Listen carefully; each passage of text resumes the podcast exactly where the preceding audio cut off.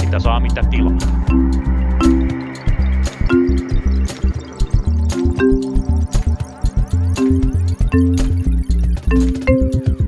Tervetuloa rakkaat kuulottimienne kuulottelijat taas seuraamaan Punakulmaa. Me olemme tällä kertaa virtuaalisesti teidän kanssanne läsnä. No teidän kanssa me olemme läsnä virtuaalisesti useimmiten, mutta tällä kertaa me olemme myös kaikki eri paikoissa. Minut on päästetty yksin tänne SAK-toimistolle, koska muut olivat estyneitä, mutta modernin teknologian myötä me tulemme teidän luoksemme nyt sitten näin verkon välityksellä. Minä olen tosiaan Tuomas Saloniemi, kanssani on täällä tänään Lauri Muranen. Tämä on Punakulma podcast, jonka ideana on tarkastella maailmaa hakaniemeläisittäin silmälasien läpi. Ja kuten kaikki teistä kenties tietävätkin jo, niin tällä hetkellä käynnissä on hallituksen puoliväliriihi, josta me varmasti tänään vähän puhutaan. Puhutaan myös turpeen poltosta, työllisyystoimista, yleisesti siitä, miten, minkä suuntaan hallitus on tässä nyt puoliväliriihessä menossa. Luvassa on seuraavan 30 minuutin ajan armotonta miesselitystä, poliittista analyysiä ja mielestäni tätä kyllä kannattaa kuunnella. Mutta tervetuloa lähetykseen Lauri Muranen. Kiitos. Kiitos kovasti ja päivää vaan taloon itse kullekin.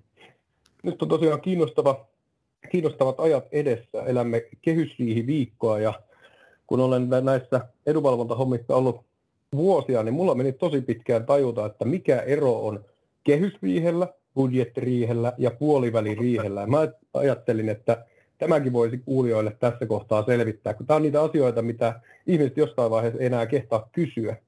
Eli alo- Näin on. Aloitetaan siitä. Kerro meille. Alo- aloitetaan siitä. Eli meidän pääekonomisti opetti mulle hienon muistisäännön. Eli kehysriihi on keväällä, koska kevät, kehys.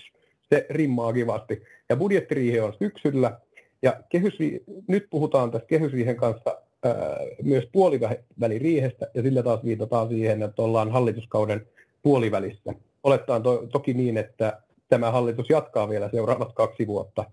Sellaistakin uutista on tai pirtaa on kuullut tuolta ää, säätytalolta, missä näitä riihineuvotteluita käydään, että tiukkaa on, mutta toivotaan toki, että sopuun päästään, mutta ainahan se on tiukkaa. Ja ehkä vielä sellainen pikku tarkennus tähän kehysriihi kautta budjettiriihi-asiaan, eli kehysriihestä on tarkoitus vähän pidemmän aikavälin ikään kuin menoja ja tuloja tarkastellaan ja budjettiriihestä aina sitten paalutetaan se seuraavan vuoden tulot, tulot ja menot, menot kasaan. Sittenhän meillä on vielä näitä niin sanottuja lisätalousarvioita, joista sitten uusia yllättäviä menoja ää, laitetaan, päätetään niistä, päätetään niistä kuten korona, korona-aika. Joo, esimerkiksi korona-aikaan niitä on tehty hyvinkin, hyvinkin paljon. Hyvä. Mut hyvä. Tällä, tällä hetkellä tosiaan, tai no en tiedä itse asiassa juuri tällä hetkellä, me nauhoitetaan tätä kello 10 torstai-aamuna, ja kun kuuntelet tätä, hallitus saattaa olla tai saattaa olla olematta, olemassa, sitähän me emme vielä tiedä, mutta mun arvioini nyt on se, että tässä on liian paljon hävittävää kaikilla, että tätä hallitusta pääsettäisiin kaatumaan. En mä usko, että siihen nyt kuitenkaan mennään, vaikka se tämmöisten, on se joidenkin kommentaattoreiden kommenteissa vilissyt, että tämä nyt hallitus kaatuisi tähän, mutta mä en pidä sitä todennäköisenä. On se mahdollista, mutta niin kuin ei hirveän todennäköistä. Ja syytähän on itse asiassa hyvin yksinkertaisesti se, että silloin tällä hetkellä rintamalinjat oikeastaan keskusta vastaan muu maailma, ja keskustalla on, he on tässä käyttäneet hyvinkin aggressiivista kieltä, uhkailleet hallituksesta lähtemisellä, mutta täytyy aina muistaa se, että jos näin tapahtuu, niin keskusta lähtee hallituksesta, hallitus kaatuu ja siitä todennäköisesti on seurauksena uudet vaalit. Ja keskustan kannatus on kuitenkin niin paljon alempi kuin mitä se oli esimerkiksi viime eduskuntavaaleista, niin se tarkoittaa sitä, että sieltä tosiaan iso määrä kansanedustajia tipahtaisi pois, keskustan paikkamäärä pienenisi, keskustan talous menisi tällä tavalla sitten niin kuin taas kerran kriisiin, ja se keskustan vaikutusvalta kerta kaikkiaan vähenisi. Mä en, tämä on se syy, mitä varten mä uskon, että tosiaan siellä nyt kuitenkin sitten jonkinlainen kompromissi sorvataan. Mutta kerro Lauri, mitkä on nyt ne asiat, missä siellä ennen kaikkea sinun tietojesi mukaan väännetään? Joo, oikein hyvä kuvaus. Olen, vähän, olen samaa mieltä tuosta asetelmasta. Pidän epätodennäköisenä, mutta mahdollisena pitää tietysti tätä, että hallitus kaatuu, mutta epätodennäköisenä. Mutta joo, ne asiat, mistä tapellaan, täytyy palata tietysti siihen kahden vuoden taakse hallitusneuvotteluihin, josta siis sovittiin, että menoja voidaan lisätä, mutta se sidotaan näihin niin sanottuihin työllisyystavoitteisiin. Eli Tämä oli keskusta vaatimuksesta, ei oteta velkaa, vaan nostetaan työllisyyttä sellaisilla keinoilla, jotka eivät lisää julkisia menoja, ja sitä kautta sitten pystytään hoitamaan näitä oppivelvollisuuden pidentämisiä, hoitojonojen lyhentämisiä ja hoitotakuita ja, ja niin poispäin. Ja ongelma on tietysti se, niin kun, no minä olen tietysti jostain määrin jäävi sanomaan, mutta ongelma on tietysti se, että nämä työllisyystoimet, jotka keskusta hyväksyy sellaisiksi niin sanotuksi koviksi toimiksi, ovat yleensä niin kuin hyvin epämieluisia muun muassa meille palkansaajaliikkeelle, koska tarkoittaa esimerkiksi ää, työttömyysturvan leikkaamista tai esimerkiksi joulun tienoilla, kun päätettiin tästä ää, ikääntyneiden työttömyysputken poistamisesta. Ne on yleensä aina vain miinusmerkkisiä asioita, jotka sattuu palkansaajaa hyvin kovasti. Ja olen tietysti ollut vähän hämmentynyt siitä, että miten tässä on yhtäkkiä muutamassa vuodessa tehty tällainen käsitteellinen kuperkeikka, että työttömyysturvan leikkaamisesta on tullut synonyymi työllisyystoimenpiteille. Mm. Tässä on niin yksi keskeinen asia, mistä siellä tapellaan. Toinen on tietysti sitten tällaisia perinteisempiä turpeen asema. Voidaan siitä kohta puhua lisää, mutta turpe, turve, turvetuottajilla menee tällä hetkellä huonosti, huonosti ja keskustalaiset ovat tietysti korekannattajiensa niin ahdingosta kovasti huolistaan. Ja tämä on tietysti, tietysti erityisesti vihreille ja ylipäätään tälle niin sanotulle ilmastohallitukselle vaikea paikka ja turpeen tulevaisuus. No puhutaan ensin tosiaan vähän näistä työllisyystoimista ja mitä siinä nyt on tosiaan tarkoitus tehdä ja sitten puhutaan vähän turpeesta ja ylipäätään ilmastopolitiikasta ja sen suhteesta valtioiden ja yritysten suhteesta siinä toisiinsa. Mutta tosiaan tarkoituksenahan kaikilla on nostaa Suomen työllisyysastetta. Ja tästä, tämä on sellainen tavoite, mistä kaikki on tietysti yksimielisiä, mutta sitten täytyy taas tulla siihen, että keinot on sitten semmoinen, mistä sitten er, mielipiteet, mitä se pitää tehdä, niin eroaa huomattavasti. Eli Suomessahan tällä hetkellä on muita Pohjoismaita jonkun verran matalampi työllisyysaste, eli se, että kuinka paljon ihmisiä on työelämässä palkansaajina tai yrittäjinä. Ja tota, tämän, t- tätä pyritään nostamaan kaiken aikaa. Jonkun verran ollaan onnistuttukin. Ja tämä on itse asiassa hirvittävän iso kysymys, koska tämä on se yksittäinen kysymys, joka ratkaisee itse asiassa valtiontalouden suunnan hyvinkin pitkälle. Eli jos tässä onnistutaan, niin sitten meillä on käytännössä varaa vaikka kuurakettiin, ja jos tässä ei onnistuta, niin tämä homma on luisumassa hyvinkin alas. Tämä johtuu itse siitä, että meillä tällä hetkellä väestö vanhenee, kuten kaikissa länsimaissa. Meillä on vuosivuodelta enemmän vanhuksia, jotka tietysti ei ole työelämässä, ei ole tuottamassa veroja, ei ole tekemässä taloudellisesti tuottavaa työtä. Ja vielä vuosivuodelta enemmän heidän kulunsa, heidän vanhuuden ajan kulunsa, heidän eläkkeensä, heidän hoitamisensa maksaa niin kuin vuosivuodelta entistä enemmän. Ja tämä jollain tavalla pitäisi kuroa tämä reikä umpeen, ja tästä nyt sitten tosiaan mietitään, että miten tämä voidaan tehdä. Oletko Joo, tästä kyllä, mieltä? Joo, no tietyllä tavalla samaa mieltä. Ehkä, ehkä tuosta niin kuin mittakaavasta on kuitenkin hyvä nostaa esiin se, että, että tässä äh, tämä valtiotalouden ikään kuin kestävyysvaje tai sen ratkaiseminen on kytketty työllisyysasteeseen, niin pidän sitä pikkasen ongelmallisena siinä mielessä, että esimerkiksi meidän pääekonomisti Ilkka Kaukuranta laski, laski tässä tällä viikolla, että mitä tarkoittaisi, että jos tämä kestävyysvaje haluttaisiin kuroa umpeen pelkästään työllisyysastetta nostamalla, niin Suomeen tarvittaisiin 400 000 työllistä lisää nykyisillä niin veroasteilla. Nykyisillä veroasteilla. Se tarkoittaa, että meillä ei, edes, meillä ei edes ole niin paljon työttömiä tarvittaisiin vielä työ, niin kuin työperäistä maahanmuuttoa vielä siihen päälle. Ja se on tietysti ää, niin kuin lukematon täysin epärealistisia, että mä pidän sitä pikkasen ongelmallisena, että äh, valtiontalouden hoido, hoitoon on otettu näin tällaisia välillisiä keinoja. Ongelmahan on tietysti se, että keskustavaatimuksesta esimerkiksi kaikenlaiset verokorotukset tai veropohjan tiivistäminen, hyvänä esimerkkinä vaikka tämä yrittäjien listaamattomien yritysten osinkoverohuojennuksen poisto. Tällaista asiat on pois sieltä ikään kuin vaihtoehtojen valikosta, ja sitten tämä työllisyysaste on saanut niin kuin kokoaan suuremman merkityksen. Mutta siinä olen täsmälleen samaa mieltä, että työllisyysastetta täytyy nostaa, mutta olen vähän niin kuin, pidän sitä vähän ongelmallisena, että sitten tässä kohotetaan niin kuin aina vaan niin suurempaan rooliin näitä niin sanottuja kipeitä toimia, työttömyysturvan leikkaamista ja vastaavaa, jotka on no. sitten taas hyvin ongelmallisia monesta muusta kantista. Kyllä. No muitahan tapoja, meillähän on siis useampia tapoja tehdä tämä. Mehän voidaan Yksi, mistä ollaan puhuttu, mikä on taas keskustelu aika kipeä, on kodinhoidon tuki. Eli tällä hetkellä me maksetaan kohtuullisen hyvää rahaa naisille siitä, että he jäävät kotihoitaan lapsia, eivätkä sitten tule työelämään synnytyksen jälkeen. Ja tota, tämä on semmoinen asia, mikä on tietysti tota, hyvin hyvin niin kuin keskustalle kipeä, koska tämä osuu sitten heidän ydinkannattajiinsa. Sitten on monia tietysti muitakin keinoja, millä tähän voidaan päästä. Me voidaan esimerkiksi pyrkiä nopeuttamaan opintoaikoja, eli että ihmiset siirtyy opinnoista nopeammin työelämään. Tämä on ihan yksi mahdollinen keino. Tai me voidaan muutenkin, niin kuin, tämä on, aika, on, on useita parametreja, mitä me voidaan säätää. Mutta tosiaan nyt tämä keskustelu on vähän nyt kertynyt sitten niin kuin tämän työttömyyden hoidon ympärille. Ja tässä on itse asiassa se jännittävä. Tässä, usein kun tästä puhutaan, niin ihmiset sanoo, että ne haluaisi niin sanotun Tanskan mallin. Ja lyhyesti tavallaan Tanskan malli on semmoinen sosiaaliturvan tapa, jossa niin kuin on hyvin antelias alkuvaiheen ansiosidonnainen sosiaaliturva, joka lähtee hyvin nopeasti laskemaan sitä sitten.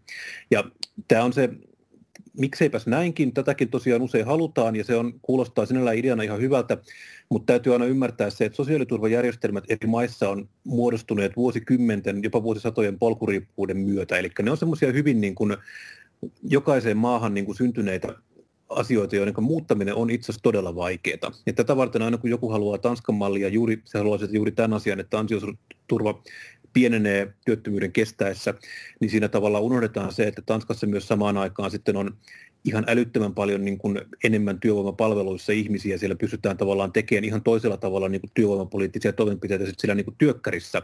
Että siinä tavallaan sä et voi ottaa sitä vain yhtä elementtiä ja sanoa, että me halutaan tämä, vaan sun pitäisi sitten niin kuin tavallaan siirtää se koko malli sellaisenaan, mikä on sitten niin kuin ihan jo käytännön tasolla mahdotonta, koska se vaatii sitten sen, että meidän pitäisi suunnitella meidän sosiaaliturva kerralla kokonaan uudestaan, ja se on, se on kyllä hankalaa.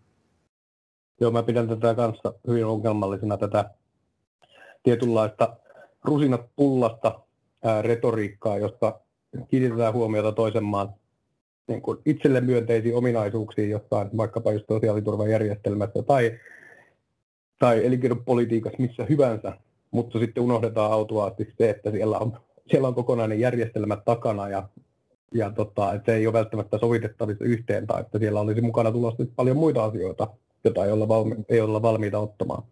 Mutta tosiaan tämä työttömyysturvan leikkaus varmasti puhuttaa siellä paljon.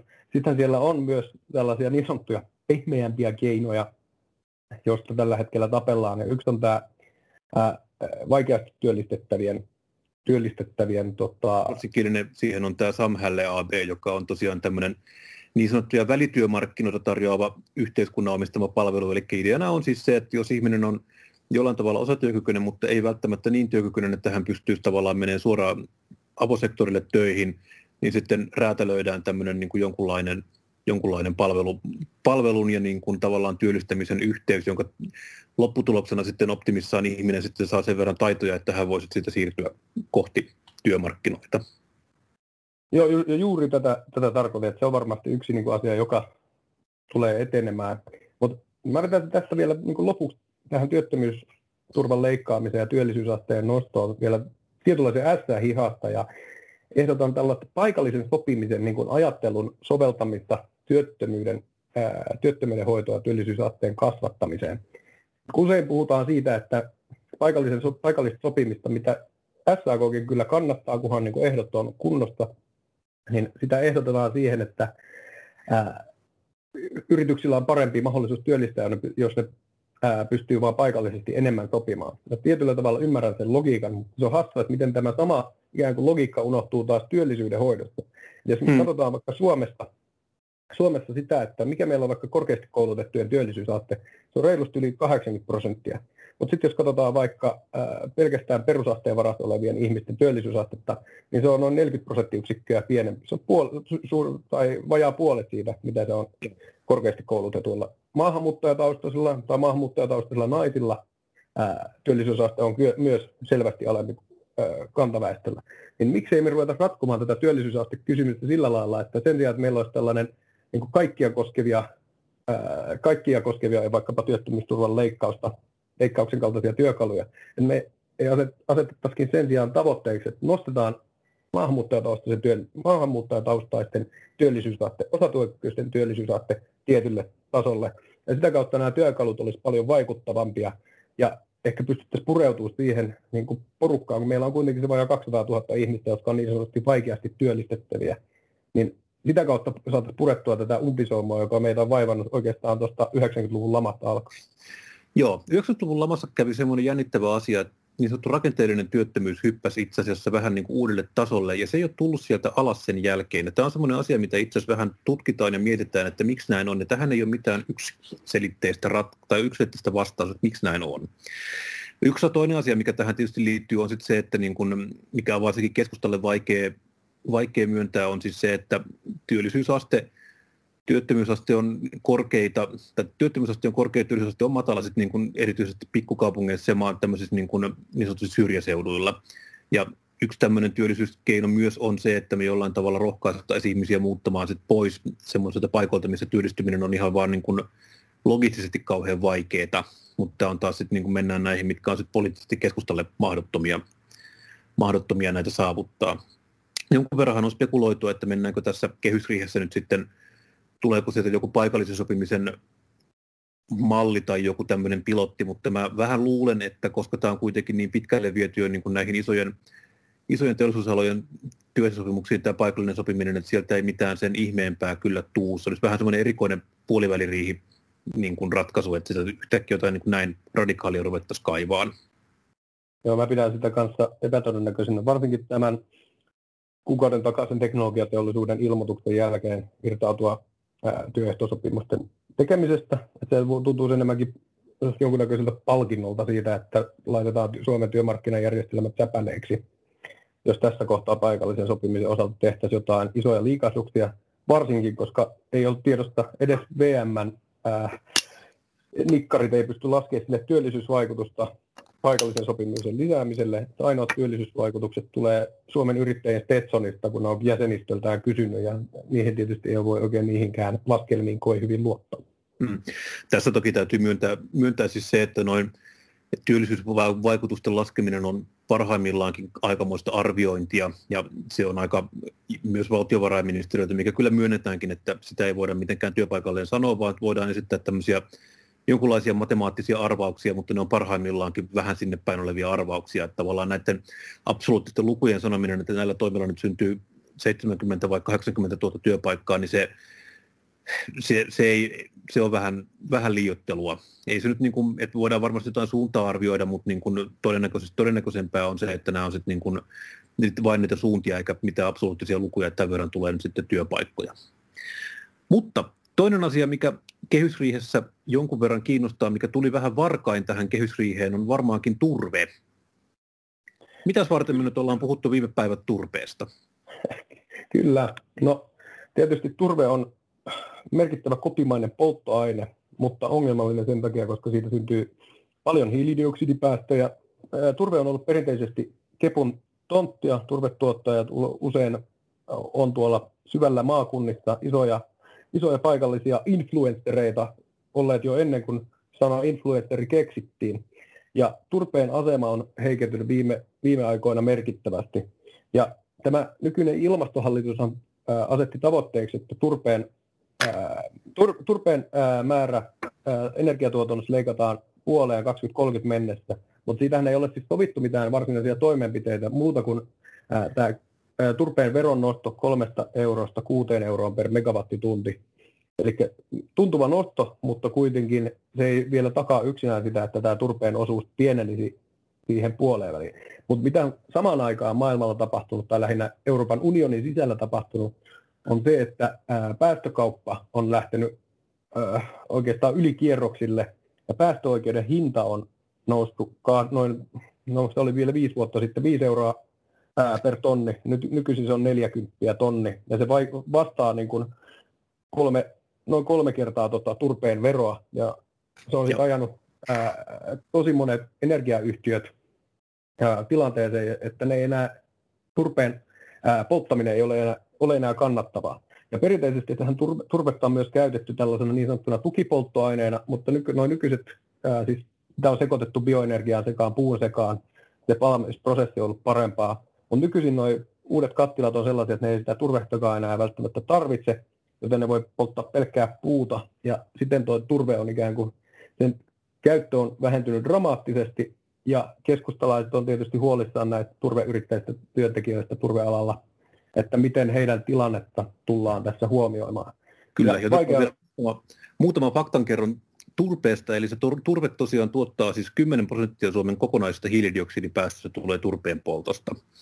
Eli turve on fossiilinen polttoaine, ja sellaisenaan vielä itse asiassa aika huono, eli turve on siis tosiaan niin kuin biomassaa, mikä on suolla, kasvaa suolla ja se tosiaan poltetaan, sitten se on fossiilinen polttoaine, tuottaa 10 prosenttia Suomen hiilidioksidipäästöistä.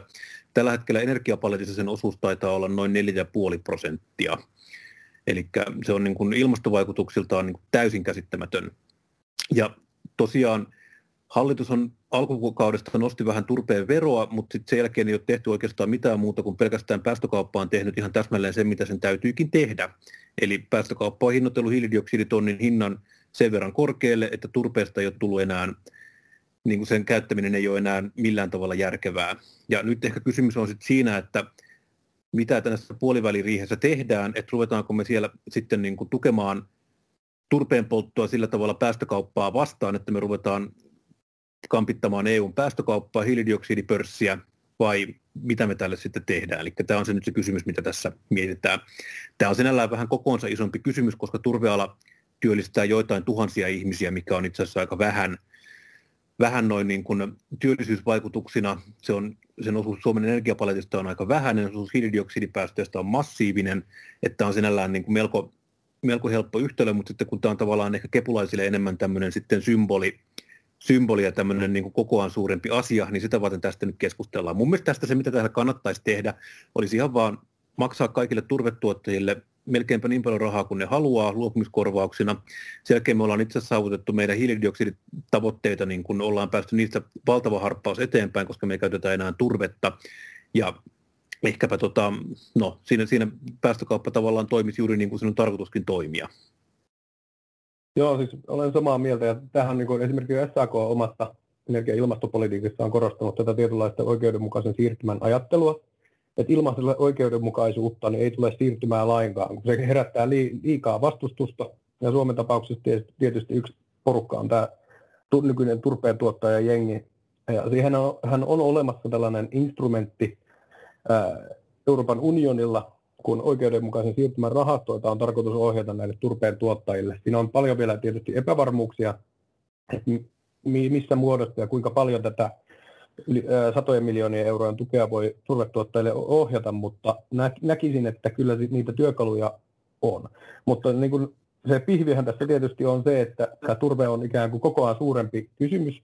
Se on tämmöistä poliittista identiteetti, niin kuin, tai se on identiteettipolitiikkaa siinä mielessä erityisen tärkeä asia vihreille. Ja tästähän päätettiin tästä turpeen veron korotuksesta nyt viime syksyn budjettiriihestä, ja sehän näyttäisi aika karmealta, varsinkin vihreille, jos nyt luovuttaisiin vaikka veronkorotuksesta. Eihän siellä tuon turpeen aseman tukemiseksi ole oikein muita keinoja. En usko, että ää, veronkorotuksen ää, perumisen tai jopa veron niin kuin, jotenkin muodon muuttamisen ää, lisäksi on mitään niin kuin, suoria keinoja, miten turpeen käyttöä voi varsinaisesti tukea, eikä siihen varmasti niin kuin hallituksella muilla puolilla kuin ehkä kepulla, kepulla haluakaan. Mutta tämä on tota, sanoisin, että tämä on niin kuin enemmän tällainen tietyllä lailla mielikuvakysymys, mielikuvakysymys turpeen kohdalla. Ja haluaisin vielä tässä semmoisen nörttiasian muistuttaa, eli turvehan on, äh, tai hiilihän on fossiloitunutta turvetta, että turve on suomalaisten omaa hiilivarantoa, joka on vielä ehtinyt miljoonien vuosien aikana fossiloitua kivihiileksi. Tavallaan tämä kysymys tässä on vähän laajempi ja mielenkiintoisempi on sitten tavallaan tämä, että minkälaisen toimintaympäristön valtion pitää turvata, missä tavallaan kulkee se valtion raja siihen, että miten te- tehdään semmoinen niin kuin investoimaan houkutteleva, mutta oikeudenmukainen ympäristö. Juuri tässä kysymyksessä mä sanon, että kyllä turvetuottajien varmaankin pitää se toiminnansa tuntea sen verran hyvin, että kun se on kytketty hiilikauppaan, hiilipörssiin, niin tämä on ihan semmoinen liiketoimintariski, mikä on olemassa, että hiilitonnin hinta nousee, jonka seurauksena tavallaan sun kannattavuus laskee. Tämä ei, tämä ei voi tulla yllätyksenä. Mutta sitten tässä on tullut tämmöisiä jonkinlaisia mielenkiintoisia, vähän vastaavanlaisia keissejä. Esimerkiksi Hollannissa on nyt tämmöinen tilanne menossa, jossa Suomen valtion, eli Fortumin omistama Uniper-niminen yhtiö on haastamassa Hollannin valtiota oikeuteen, koska Hollannin valtio on kiiltänyt kivihiilen käytön. Ja noin kun sitä ajattelee tällainen suoraan lonkalta, niin tämähän kuulostaa tietysti ihan selvältä keissiltä, että Suomen valtio ja Uniper on se pahis, ja Hollanti on se hyvis, joka haluaa tässä kohtaa rajata kivihiilen käyttöä energiamuotona, mikä on järkevää, mikä on semmoinen tavoite, minkä me varmaan kaikki tässä ollaan niin kuin hyväksytty. Mutta sitten tässä tullaan taas tavallaan siihen niin kuin tämmöisen toimintaympäristön vakauteen, minkälaisilla toimilla ja kuinka nopeasti valtio voisi muuttaa se toimintaympäristöä, koska se on tavallaan se ainoa, mitä valtio voi tehdä, on se, että se muuttaa toimintaympäristöä. Semmoisen tilanne, että valtio ei muuta mitään, niin sitä ei kukaan toivottavasti edes halua, koska se olisi kamalaa, mutta tavallaan se, että minkälaisia oikeudenmukaisia nämä siirtymät sitten on ja minkälaisia, kuinka, kuinka nopeasti näitä tehdään. Ja tämä ei ole itse asiassa ihan niin kuin mikään yksinkertainen kysymys. Ja tästä tavallaan sekoittuu sitten niin kuin kiinnostavalla tavalla energiapolitiikka, politiikka, ilmastotavoitteet, ja tämä on, niin kuin, tämä on tätä varten vähän vaikea. Ja totta kai palatakseni tähän kysymykseen, niin siis idea siitä, että, niin kuin, että kielletään kivihiilen käyttö on varmastikin hyvä, mutta jos se kääntää taas toisinpäin, sitten se, että jos meillä olisi semmoinen Hollannissa vallassa esimerkiksi joku tämmöinen niin kuin, Eija Ritta Korholan kaltainen pääministeri, joka on sitä mieltä, että tuulivoimat räjäyttää kanojen silmiä ja kielletään tuulivoima, niin ihan ymmärrettävää ja munkin mielestä oikein olisi se, että tässä kohtaa tulivoimatuottajat suuttuu ja haastaa Hollannin valtion oikeuteen, että te näin voi tehdä. Ja tämä olisi ihan oikein. Ja sitten taas toisinpäin, tässä nyt on itse asiassa vähän niin kuin samasta asiasta kyse, mutta sitten taas niin kuin nämä roolit on eri päin. Niin tämä ei ole ihan yksinkertainen kysymys, että mitenkä, minkälaisen toimintaympäristön valtion pitää turvata. Olen samaa mieltä, että ennustettavuus on tärkeää, tärkeää ja sen lisäksi tietysti myös yhdenmukainen kohtelu. Että jos Tähän, tässä on kytkös esimerkiksi näihin kauppasopimuksiin, mistä on viime vuosina paljon puhuttu, että erilaisia investointituojia puuhataan. Ja mun mielestä se on ihan niin kuin täysin oikeus valtiolla tehdä niin tyhmiä tai fiksuja päätöksiä kuin haluavat, mutta silloin pitää niin kohtelun olla niin kuin reilua ja tasa, tasapuolista. Et siinä mielessä kyllä ymmärrän täysin tuota Fortumin toimintaa, vaikka siitä nyt aika ilkeitä otsikoita saa repiä. Mutta Suomessahan tämä kivihiilto, kivihiilikielto toteutettiin kanssa. Itse asiassa sama Suomessakin kivihiilin käyttö. Niin, Suomessahan ää, toteutettiin tällainen kivihiilikielto Sipilän pääministerikaudella, eli viime, viime eduskunta tällaisen kivihiilikielon toteutti, sama aikajänne kuin Hollannissa, mutta tällaisia vastaavia oikeusjuttuja täällä ei ole nähty. Et siinä mielessä tässä niin kuin kiinnostava, ää, kiinnostava tota, asetelma, että kun pöydät ovat niin sanotusti kääntyneet, että jos sen kivihiilikiellon, vaikkei sitä hirveästi missään päin vastustettukaan, niin ikään kuin kohde oli suomalaiset kaupungit, isot kaupungit, missä sitä kivihiiltä käytetään, että turpeen ikään kuin kohtelun muutoksesta, nyt lähinnä vaan puhun tästä veronkorotuksesta, niin se saamapuoli on ollut siellä, puhun nyt turpaa saamisesta, niin siellä maakunnissa. Kyllä. Joo, tosiaan Suomen suurin kivihiilen käyttäjä lienee Helsinki tällä hetkellä, Helsingin Energia, joka tosiaan käyttää edelleen Helsingin lämmitykseen kivihiiltä, mutta on tosiaan investoimassa miljarditolkulla rahaa siihen, että sitä irtaudutaan muistaakseni just vuoteen 2030 mennessä. Mutta tosiaan mä luulen, että tämä turvekysymys kyllä saadaan sillä tavalla taputeltua, taputeltua tässä kehysriihessä, että siellä tosiaan myönnetään jonkunlainen niin kuin muuttumistuki tai tämmöinen, tämmöinen tukimuoto, jonka tosiaan tarkoituksena on turvata se, että nämä ihmiset löytää jonkun toisen toimeentulon toimeentulo itselleen ja sillä tavalla tästä hommasta kyllä päästään eteenpäin. Et en mä usko, että keskusta nyt tähän antaa hallituksen kaatua, että saako Suomessa turvetta tehdä. Jos puhutaan näistä puoliväliriihestä, niin mä luulen, että siinä itse asiassa käy sillä tavalla, että tänään torstaina sitä ei tule mitään tulosta, mikä alun perin piti olla aikataulu, ja saattaa olla, että ei tule vielä perjantainakaan, koska keskustalla on puolueen valtuusto sitten viikonloppuna, ja voi hyvin olla, että keskustan puheenjohtaja Annika Saarikko haluaa käyttää nämä lopputulokset sitten siellä puolueen valtuustossa leimattavana, että hän saa siinä sitten isomman selkänojan toimia. Tämä on mun mielestä se todennäköisin kehityskulku.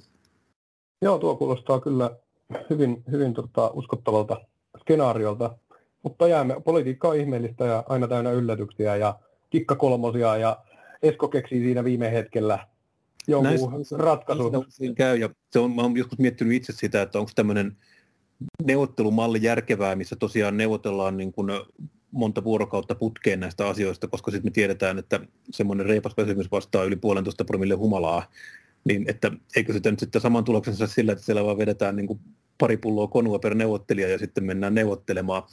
Mutta tosiaan tämä nyt on se tapa, millä näitä neuvotteluja tähän mennessä tehdään, niin sen kanssa nyt varmaan tänään kielletään, että mä luulen, että siellä ollaan, tässäkin tosiaan tullaan nyt näkemään, eli siellä sitten istutaan yötä myöten, yötä myöten sorvaamassa näitä kompromisseja ja katsotaan sitten, mitä siitä tulee ulos. Mutta sen verran voisin luvata, että en tiedä sinusta Lauri, mutta ainakin minä voisin mennä Clubhousein puolelle sitten, kun tilanne on valkoisasavua on tullut piipusta ja tulos on tullut riihestä ja voidaan sitten Clubhousein puolella käydä läpi vielä vähän ensitunnelmia siitä, että minkälainen, mitä siellä on sitten tapahtunut, onko saavutettu hallituksen kaatuminen vai jonkunlainen kompromissitulos.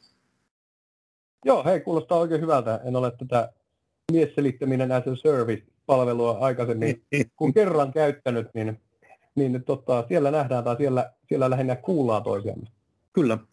Mutta tosiaan, kiva kun kuuntelit Punakulmaa. Jos haluat lähettää meille palautetta, niin meidät löytää Facebookista, meidät löytää Twitteristä, meidät löytää sekä punakulmana että meidän kaikkina muina.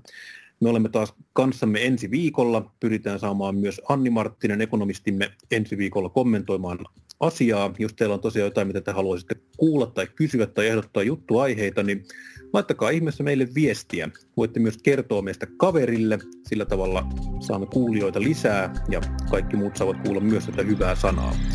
Mutta kiitoksia kun kuuntelit ja mukavaa viikon loppuviikkoa teille kaikille. Kiitos kovasti. Palataan. Palataan.